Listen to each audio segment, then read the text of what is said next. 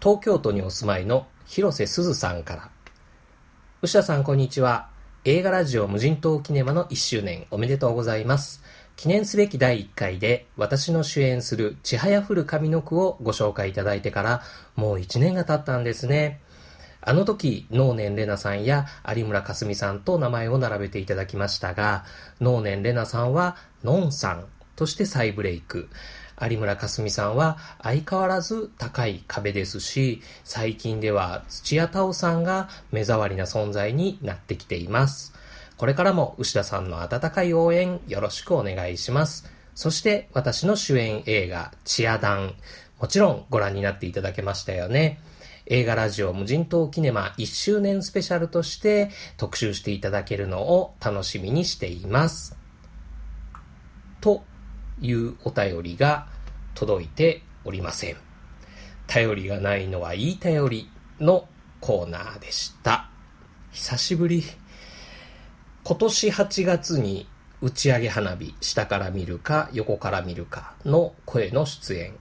9月に3度目の殺人で是枝作品に再登板。10月は先生という映画でヒロインをやって、来年公開の三池監督、ラプラスの魔女までもう取り終えちゃってるっていう、もう、そんだけ売れまくってると、ね、僕ごときが応援しなくてもっていう気がしなくもないですよね。チアダン、見てないし。ごめん。1周年を記念して応援したい奴らが僕には他にいるんだ。無人島無人島無人島無人島キネマ今年6月10日にメジャー大作映画22年目の告白私は殺人犯ですが公開を迎える映画監督入江優のブレイクスルーになった3部作の映画シリーズ SR 埼玉のラッパー。2009年夕張国際ファンタスティック映画祭オフシアターコンペティション部門でのグランプリ獲得を皮切りに海外の映画祭国内の映画館雑誌やラジオのメディア各方面から高い評価を受けました。続く2010年 SR 埼玉のラッパー2女子ラッパー傷だらけのライブ。2012年 SR 埼玉のラッパーロードサイドの逃亡者でも何かしらの夢を持つ多くの人の心に何かを残しそして伝説となりました。それから5年の今年2017年婚姻矢のごとし皆も中年。それでもいつかの夢捨てられないあいつらがドラマで帰ってきた。小牧根龍介演じる一句花釣りリックはメランコリック。水沢慎吾のトムも続投。マイティ演じる奥野瑛太の流浪の不良のメローなフロー。マスター・オブ・キネマ稲無人島牛田智之が今回紹介するのは SR 埼玉のラッパーマイクの細道。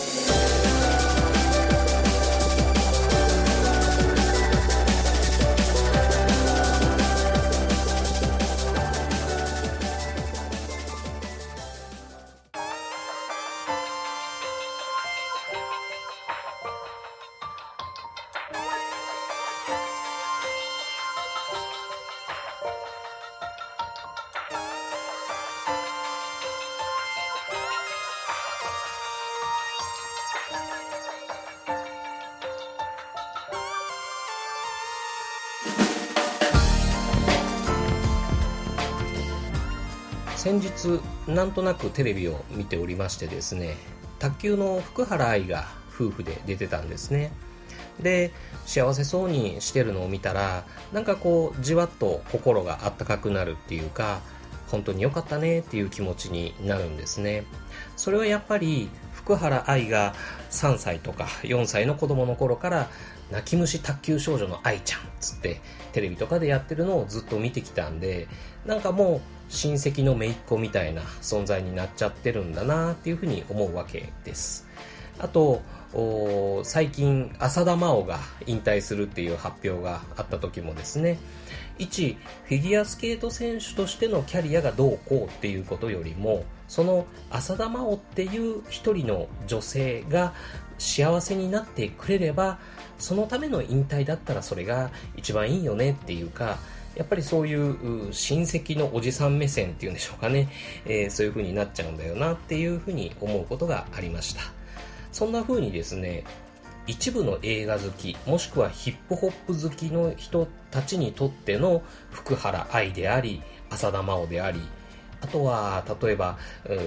北の国からの淳君や蛍ちゃんみたいな存在の奴らっていうのがいるんですねそれが SR 埼玉のラッパーのイック、トム、マイティというわけですはいじゃあ、その SR 埼玉のラッパーって何っていう方のために、まずはざざっとその歴史を振り返ってみたいと思います。まず、2009年に第1作目 SR 埼玉のラッパーが公開されるんですが、埼玉県の架空の地方都市福谷でくすぶってる若者たちのお話です。主人公は我らが名優小牧根隆介演じる加賀谷郁美通称一空ですね、えー、ヒップホップにかぶれた25歳でニートまあお人よしで憎めない感じのやつなんですがあヒップホップで自分のライムを世界に発信すんだとか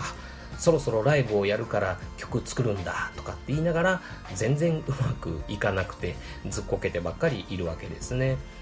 この一句といつもつるんでるのがあ水沢慎吾演じる MC トムですね、えー、おっぱいパブでバイトしてるまあこいつもポンコツな若者です、はい、この2人の後輩家がブロッコリー農家をやってる松本樹通称 MC マイティ奥野瑛太という俳優が演じているんですけれども、まあ、この3人が主要登場人物になってくるわけなんですね。えー、この3人と上にもう2人いかつい先輩がいてでその5人で、えー、将軍っていうヒップホップユニットっていうことなんですがどうやらこの2人のいかつい先輩はあんまり本気じゃない。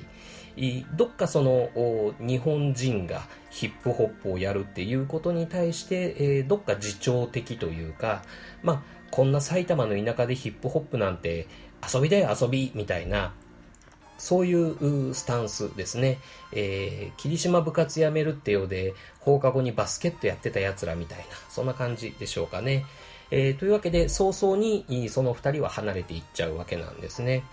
じゃあ、残されたイックとトムとマイティの3人は、本気でヒップホップを目指しているのかって言ったら、うん、まあ、気持ちは本気なんだろうけれども、でもその中身はあ残念ながらスッカスカというか、例えば大人たちに生活費とか税金とかお金はどうするのっていうようなことを聞かれてバイトやろうと思ってます。レコード屋とかがいいですみたいな風に答えるんですけれどもいやこの街にはレコード屋なんてないだろうみたいなことを突っ込まれたりとか まあそういうなんて言うんでしょうヒップホップ以外のことに対してはこう考えがないというか、まあ、そういう風なわけなんですね。まあ何もない何もないから夢を見るしかないでもその夢を語るにはやっぱりペラペラすぎるっていうことを大人たちとかその先輩たちとかもしくは幼なじみにいろんな形で突きつけられて傷ついていく。そしてなんとなく日常に飲み込まれて流されていくっていうお話なんですね。でも最後にですねそんな日常の中から諦めそうになってる仲間に向けてそのペラペラでスッカスカなはずだったその若者からその心からの言葉がラップに乗って溢れ出すんですねそれがことさら情緒的に感動的なものとして描かれるっていうことではなくってその固定カメラの長回しで、うん、見てる方がいたたまれなくなってしまうようなそういう痛々しい場面として突きつけられるっていうそういうラストシーンが絶賛された映画でした。はいえー、まあお話としては結局イックとトムの絆は復活するんだなっていうところで映画は終わるわけなんですがマイティはもうそのイックとトムに見切りをつけて本格的にラップをやるために東京に旅立っちゃったっていう感じで終わっていくわけなんですね。はい。それが第1作目です。そして、えー、翌2010年の第2作目。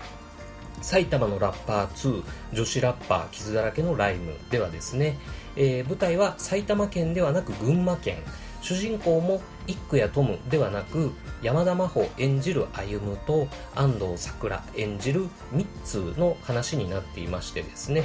えー、イックとトムが群馬県を旅してる途中で出会う女子ラッパーたちの物語っていう形になってるんですね。まあ、埼玉のラッパーは埼玉県のイックやトムだけの話じゃないんだよと。地方都市でくすぶっている若者たち誰もが彼らに会ってもう一度その情熱を奮い立たせることができるんだよっていうような、まあ、そういう普遍的なあ、まあ、青春ものっていうかあそういう話になっていきつつシリーズものとしてのそのジャンルムービーを目指した一本という形になっていました。この時、入江監督の頭の中にはですね、えー、まるでこうトラック野郎のように日本全国を巡る、まるで男は辛いよのような人情喜劇シリーズにしていきたいっていう夢があったんですね。43都道府県をこの埼玉のラッパーで回りたいっていうようなことも言ってました。この2本の作品評判が評判を呼び、公開関数は増えていき、その埼玉のラッパーというものの認知度は高まっていくんですが、ところがそんな状況に反して、入江監督が映画の PR 活動とか公開活動とかの幅とか期間が広がっていくほど、その間の、その間の作品作りができなくなっちゃっていて、で、どんどん貧乏になっていっちゃったんですね。作品の人気は上がっていくのに作り手の収入はどんどんなくなっていってしまう。という、まあ、このことはその入江監督本人がブログに書いてでそれが歌丸のそのウィークエンドシャッフルでも取り上げられて一体日本の映画業界はどうなってんだ？っていうような、まあ、そんな話にもなったりしました。そんなこんながありつつ2012年埼玉のラッパーはロードサイドの逃亡者をもって完結編を迎えます。完結編ということは入江監督が前作の時に見たそのジャンルムービーのそのシリーズ化っていう夢はか、ま、叶わなかったっていうことでもあるんですね。そんな背景もあるからか、この3作目の物語はヘビーで苦いお話になっています。主人公は1作目の終盤で東京に旅立った MC マイティですね。夢を抱えて東京に出てはきたんですが、気づいたらプロの先輩ラッパーたちに体よくパシリをさせられている。でも、プロに憧れて、ラップの腕も磨いて、チケット売ったり、グッズ売ったり、その売り上げが少なくって小づかれたりしながらも、歯を食いしば、歯を食いしばって頑張ってる。でも、ある時、その先輩に裏切られて、えー、その先輩たちに暴力を振るっちゃう。そして、えー、まあ、北関東の方に逃げていって、音楽の夢はもう捨てて、で、結果、ヤクザの使いっ走りみたいな生活に落ちぶれていってしまうっていうストーリーです。そこに、イックとトムが、また偶然旅にやってきてですね、で、その旅先の地で、えー、フェスへのその出演のチャンスをつかむわけなんですが、イックとトムは無事ステージに将軍として立つことができるのか、マイティとの再会はできるのか、そういう展開をですね、全部巻き込んだその映画史に残る驚異的な長回しの名場面っていうのがこのクライマックスに訪れるんですけれどもこのロードサイドの逃亡者も第1作目に劣らない素晴らしい映画でした。あの僕このポッドキャストの収録の準備として、えー、このロードサイドの逃亡者見返したんですけれどもまあ最後のシーンは前に見た時以上に泣きましたあの最初に見た時は悲しくて切なくて泣けてきたっていう感じだったんですが今回見た時はですねお前にはこういう奴らがいてくれて本当によかったよなっていう別の気持ちで泣いてしまいましたね。はい。この入江監督は人と人とが別れる場面を撮るのが結構うまい監督だなっていうふうに思います。お互い言いたいこと、伝えたい気持ちがあるのに言えない。でも強制的に引き離されるまでのタイムリミットが迫ってきている。でも、うまく伝えられない。そしてタイムリミットがやってくる。その時、溢れ出す一瞬の何か、みたいなものを、その、セリフとか BGM じゃないものでしっかり表現できるっていう力のある監督さんだなというふうに僕は思っています。あとこのロードサイドの逃亡者で、えー、特筆すべきなのはですねその入江監督の作家性に緻密に計算された段取りを尋常じゃない長回しで撮影して圧倒的なカタストロフィーを表現するっていうその特質が加わったっていうことなんじゃないでしょうかね。あのまあ難しい言い方しましたけれども例えて言うんだったらこう小さなドミノがダダダダダダーって倒れていく場面をこうカットを割らないでずっと追っていくんですね。でだんだんドミノのパーツが大きいものになったり形が変わったりあと一度に倒れるパーツの数がバサッとこう増えたりとかしていってで最終的には最後には自分の目の前のものがもう全部崩れ落ちるみたいなもうそこまでいっちゃったら自分の力では何ともならないものを呆然と見るしかないみたいなそういう何て言うんでしょうこ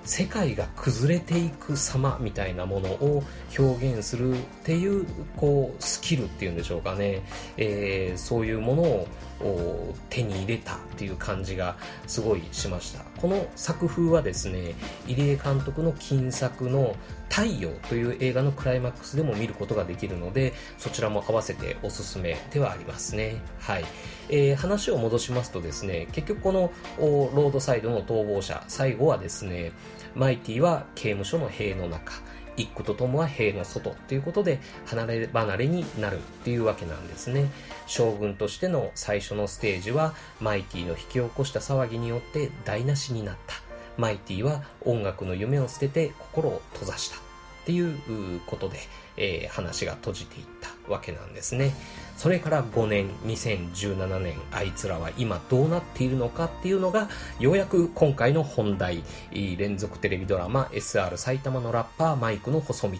なんですね。ちなみに2012年から2017年までの5年間あなたはどうしてましたか？僕はいろいろありました。2012年の僕はですねもっとこう自分の趣味とか好きなことに時間を使おうって思うようになってでたまには映画館で映画を見ようっていうことで本当に数年ぶりに一人で映画館に行ってプロメテウスというあのリドリー・スコット監督のもうすぐ続編やりますがあそれを見たっていう年でした。もう1年にその1本だけなんですけれども。でもそれをきっかけにそれからまたどんどん映画が好きになってで町山智博っていう評論家を知りそしてライムスター歌丸のシネマハスラーというラジオを聴くようになりそこで初めて SR 埼玉のラッパーという映画を知りそしてそこからどうなったか。その先の僕の話は、まあ、別のブログの記事とかあポッドキャストとかでお話しさせていただいてますけれども、まあ、僕みたいなそういう経路でですね、えー、映画が好きでで歌丸のシネマハスラーとかムービーウォッチメンを聞くようになってでそれをこう掘っていって遡っていって SR 埼玉のラッパーを知ってって一句やトムやマイティの生き様に影響を受けたとか元気をもらったとかっていう人はきっと多いんじゃないかなと思うんですね。でその歌丸というかそのライムスターが今回のドラマの主題歌を担当するっていうニュースを聞いた時はやっぱりちょっとグッとくるものがありましたね。はい、えー、さてそんな SR 埼玉のラッパーマイクの細道は今年2017年4月の7日テレビ東京にて放送が始まりました。毎週金曜日のですね、えー、深夜0時52分から30分間の放送。全11回の予定のうちこれを収録している5月の2日現在では第4話までが放送されています。でこの無人島キネマを聞いてですねあじゃあ SR の埼玉のラッパー見たことがないけど見てみようかなと思われた方はですねまず映画の第1作目からあパート2そして、えー、3作目のロードサイドの逃亡者を順に見ていただいてからあその後にとりあえずこのドラマ版の第1話と2話見てもらいたいなと思います。この1話と2話ですね合わせて1本の映画を見たっていうくらいのその満足感というか感動がありますね。うん。SR の映画シリーズの決着。止まっていた時間がもう一度動き出すまでのお話っていうことですね、えー、SR という映画シリーズに影響を受けたり元気をもらった人たちにとっては本当に嬉しい贈り物のようなエピソードですはいで、えー、もう本当にここからが本題ですね。えー、そういう、その、前々から SR 埼玉のラッパーに触れていた人たちにとってではなく、本当に一つの連続ドラマとしてのこの SR 埼玉のラッパーマイクの細道っていうのはどんな作品かどうかっていうことですね。うん。なんかですね、えー、僕の、まあ、個人のこう感想というか印象としては明らかにおかしい仕上がりのドラマだなっていうふうに思っています。見たことのない感触のテレビドラマっていうことですね。あの、うん、本当に珍しいなという感じです。はい。えー、じゃあどんなところがこう違うのか、あ明らかにおかしいのかっていうところなんですけれども、まず誰の目にも印象的だろうと思うのは、セリフとラップのバランスですね。かなりラップの割合が多いんです。なんならミュージカルなのこれみたいな感覚になってくるぐらいラップの割合が多いんですね。で映画シリーズの特に第1作目の時なんかはそれって変じゃない？痛々しくないっていうところその何日常の会話をラップで言ってんのっていうところが面白さになっているところがあったと思うんですがでもこのドラマ版ではですね違和感を感じないんですね。なんならなんだかそのリズム感が気持ちいいっていうくらいまでいってるんです。日本人がライブとかカラオケとかそういうラップとかを歌う場面でもないのにセリフがラップになっている。それが見ていて恥ずかしくない違和感を感じないっていうところがすごいというか珍しいというかあそんなところです。これはあのちょっとただ僕が慣れちゃっててそう思うだけなのかそれともラップが完全にドラマに溶け込んでいるのかこれをぜひ確かめてみてもらいたいと思います。はい。そして2つ目僕がすごくドラマ版に感じることなんですが映像がですねすっごい大人っぽいっていうことなんですね。なんかですね登場人物たちの言ってることとかやってることはやっぱりコメディーなだけにガチャガチャしてるわけなんですね。着てる服がはっきりとキャラクターを表すように色分けされてますしすごい漫画的なんです。話も漫画的セリフや登場人物の動きも漫画的なんですがでもその背景になっている映像がですね例えばその冬の東北の寒さが伝わってくるようなしっとりしたこう絵になってるんですね。美しい景色っていうのとはちょっとニュアンスが違うんですが何て言うんでしょう。変な例えになりますけど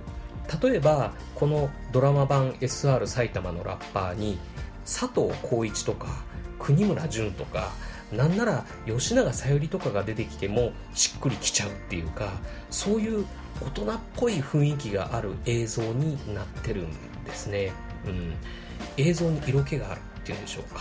これ先日見返したロードサイドの逃亡者では感じなかったんで明らかに映画「太陽」の経験が大きいのかなって思いますけれどもね。はい。そして第3話以降は将軍そのものについての物語から将軍が旅先で出会う人たちの話、いわゆるロードムービーなジャンルものっていう展開になっていきます。第1話と2話が映画シリーズの1作目と3作目の流れを受けた話だとするとドラマ版の第3話以降は SR 埼玉のラッパー2女子ラッパー傷だらけのライムのその先の話っていう感じになっていきます。映画のシリーズ化っていうことではあの時叶わなかった入江監督の夢が今連続ドラマっていう形で実を結んだっていうのは感慨深いものがありますね。うん。まあ、バカバカしくも笑えて、ラップのリズム感を楽しんで、時に映像の深さにギョッとできるっていう、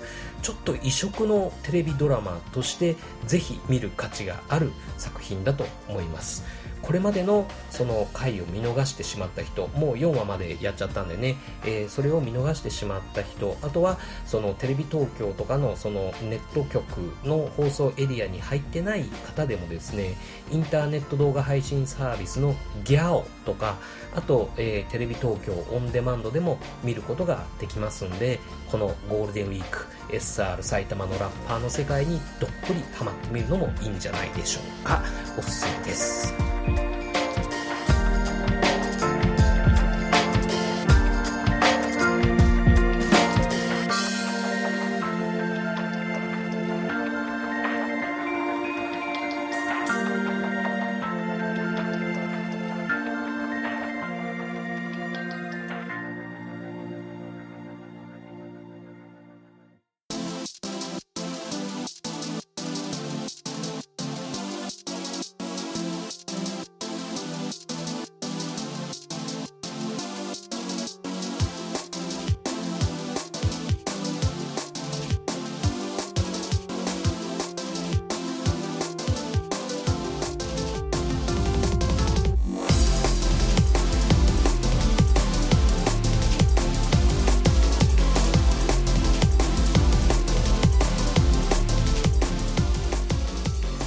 わけで理由です。5月、ゴールデンウィークですね。いかがお過ごしでしょうか。えー、ゴールデンウィークってあれなんですね。あの、日本の映画業界の用語なんですって。まあ、業界的にはいわゆる書き入れ時っていうことなんでしょうかね。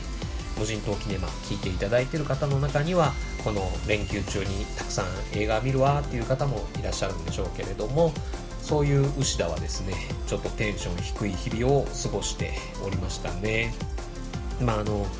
ここ最近はですね、えー、先日ブログにもちょっと書きましたけれども見たい映画がとにかく多い、えー、アカデミー賞系の作品が順次公開されていく時期ですしね。でそれこそゴールデンウィークに向けた対策も始まってくる。あれも見たい。これも見たい。っていう風になるわけですね。そうするとまあ、あの、これは僕だけのそのめんどくさい性格なのかもしれないですけれども、見れた映画の喜びよりも、その、スケジュール的に見れなかった映画への後悔っていうのが大きくなってくるっていう状態になってきちゃうんですよね。その、見たい映画は見れて当たり前。でも、見れなかった映画のその感想のツイートとかをこうツイッターとかなんかで見るとなんか疎外感を感じちゃうというか まあそういうちょっとめんどくさいあれなんですが、えー、じゃあそういう思いをしなくていいように効率よくスケジュールを組んでその映画の見逃しを減らそうとするとそれはそれでなんかつまんなくなってくる。その見たい映画リストを機械的に消化してるっていうか淡々と予定をこなしてるっていう気分になってきちゃう。なんていうかこう、何ヶ月か前はもっとワクワクして映画館に向かってたんじゃないか。今の自分のその映画との向き合い方っていうのはこれでいいのかみたいなことをくよくよぐるぐる考えるようになってきちゃうんですよね。あの、この症状を僕はですね、映画5月病と呼びたいと思ってるんですけれども、まあ4月はそんな感じでもやもやしてました。で、そこで見たのがですね、あれですよ。ワイルドスピード、アイスブレイク。うーん正直スルーするつもりだったんです。あの、僕、シリーズ過去7作全部見たことないんで、全然初心者っていうかね、そういうことなわけなんです。で、まあどうせそのシリーズの不安が絶賛するんでしょうけれども乗り遅れている自分にはもう関係のないお祭りなのかなっていうふうに思ってたわけなんですがじゃあそこをあえて見に行ったらどうかなって思ってこうこんだけファミリーだなんだっていうこう固定客がガチガチなこう内輪受け全開であろうそのアイスブレイクをですね僕みたいな初心者が見たらどういう感想になるのかなっていうのがちょっと自分でも面白そうだなっていうふうに思って見に行ったわけなんです。そしたらもうふぅほわほわっていう、まあ、そんなもんですよ。あのやっぱ映画楽しいっつっていう感じになりましたね。うん。映画5月病もぶっ飛びました。はい。そんなわけで、あの、ワイルドスピードアイスブレイク、いろんな意味で5月病気味の方にはおすすめだと思います。はい。元気出していきましょう。さて、そんな映画ラジオ無人島キネマですが、クルーズ45でご紹介するのは、イップマン継承、行ってみたいと思います。はい。で、えーとまあ、次回は今回みたいにその前回との間が空かないタイミングで配信したいなとは思ってるんですけどただですね今この段階で言っておきたいのはおすすめなんでとりあえず早めに見ておいてっていうことなんですねあの4月22日に公開始まったばっかりなのに例えば名古屋のセンチュリーシネマではもう1日2回の上映になっちゃってるマジかとうん、これぼんやりしてるうちに上映終わりかねないですからね。はい。あの、ぜひおすすめの、今から言っておきますとおすすめの映画なんで、えーこのゴールデンウィーク中に見てもらえるといいのかなと思っております。というわけで、映画ラジオ無人島キネマ、本日はこれにて閉館。またのご来場をお待ちしています。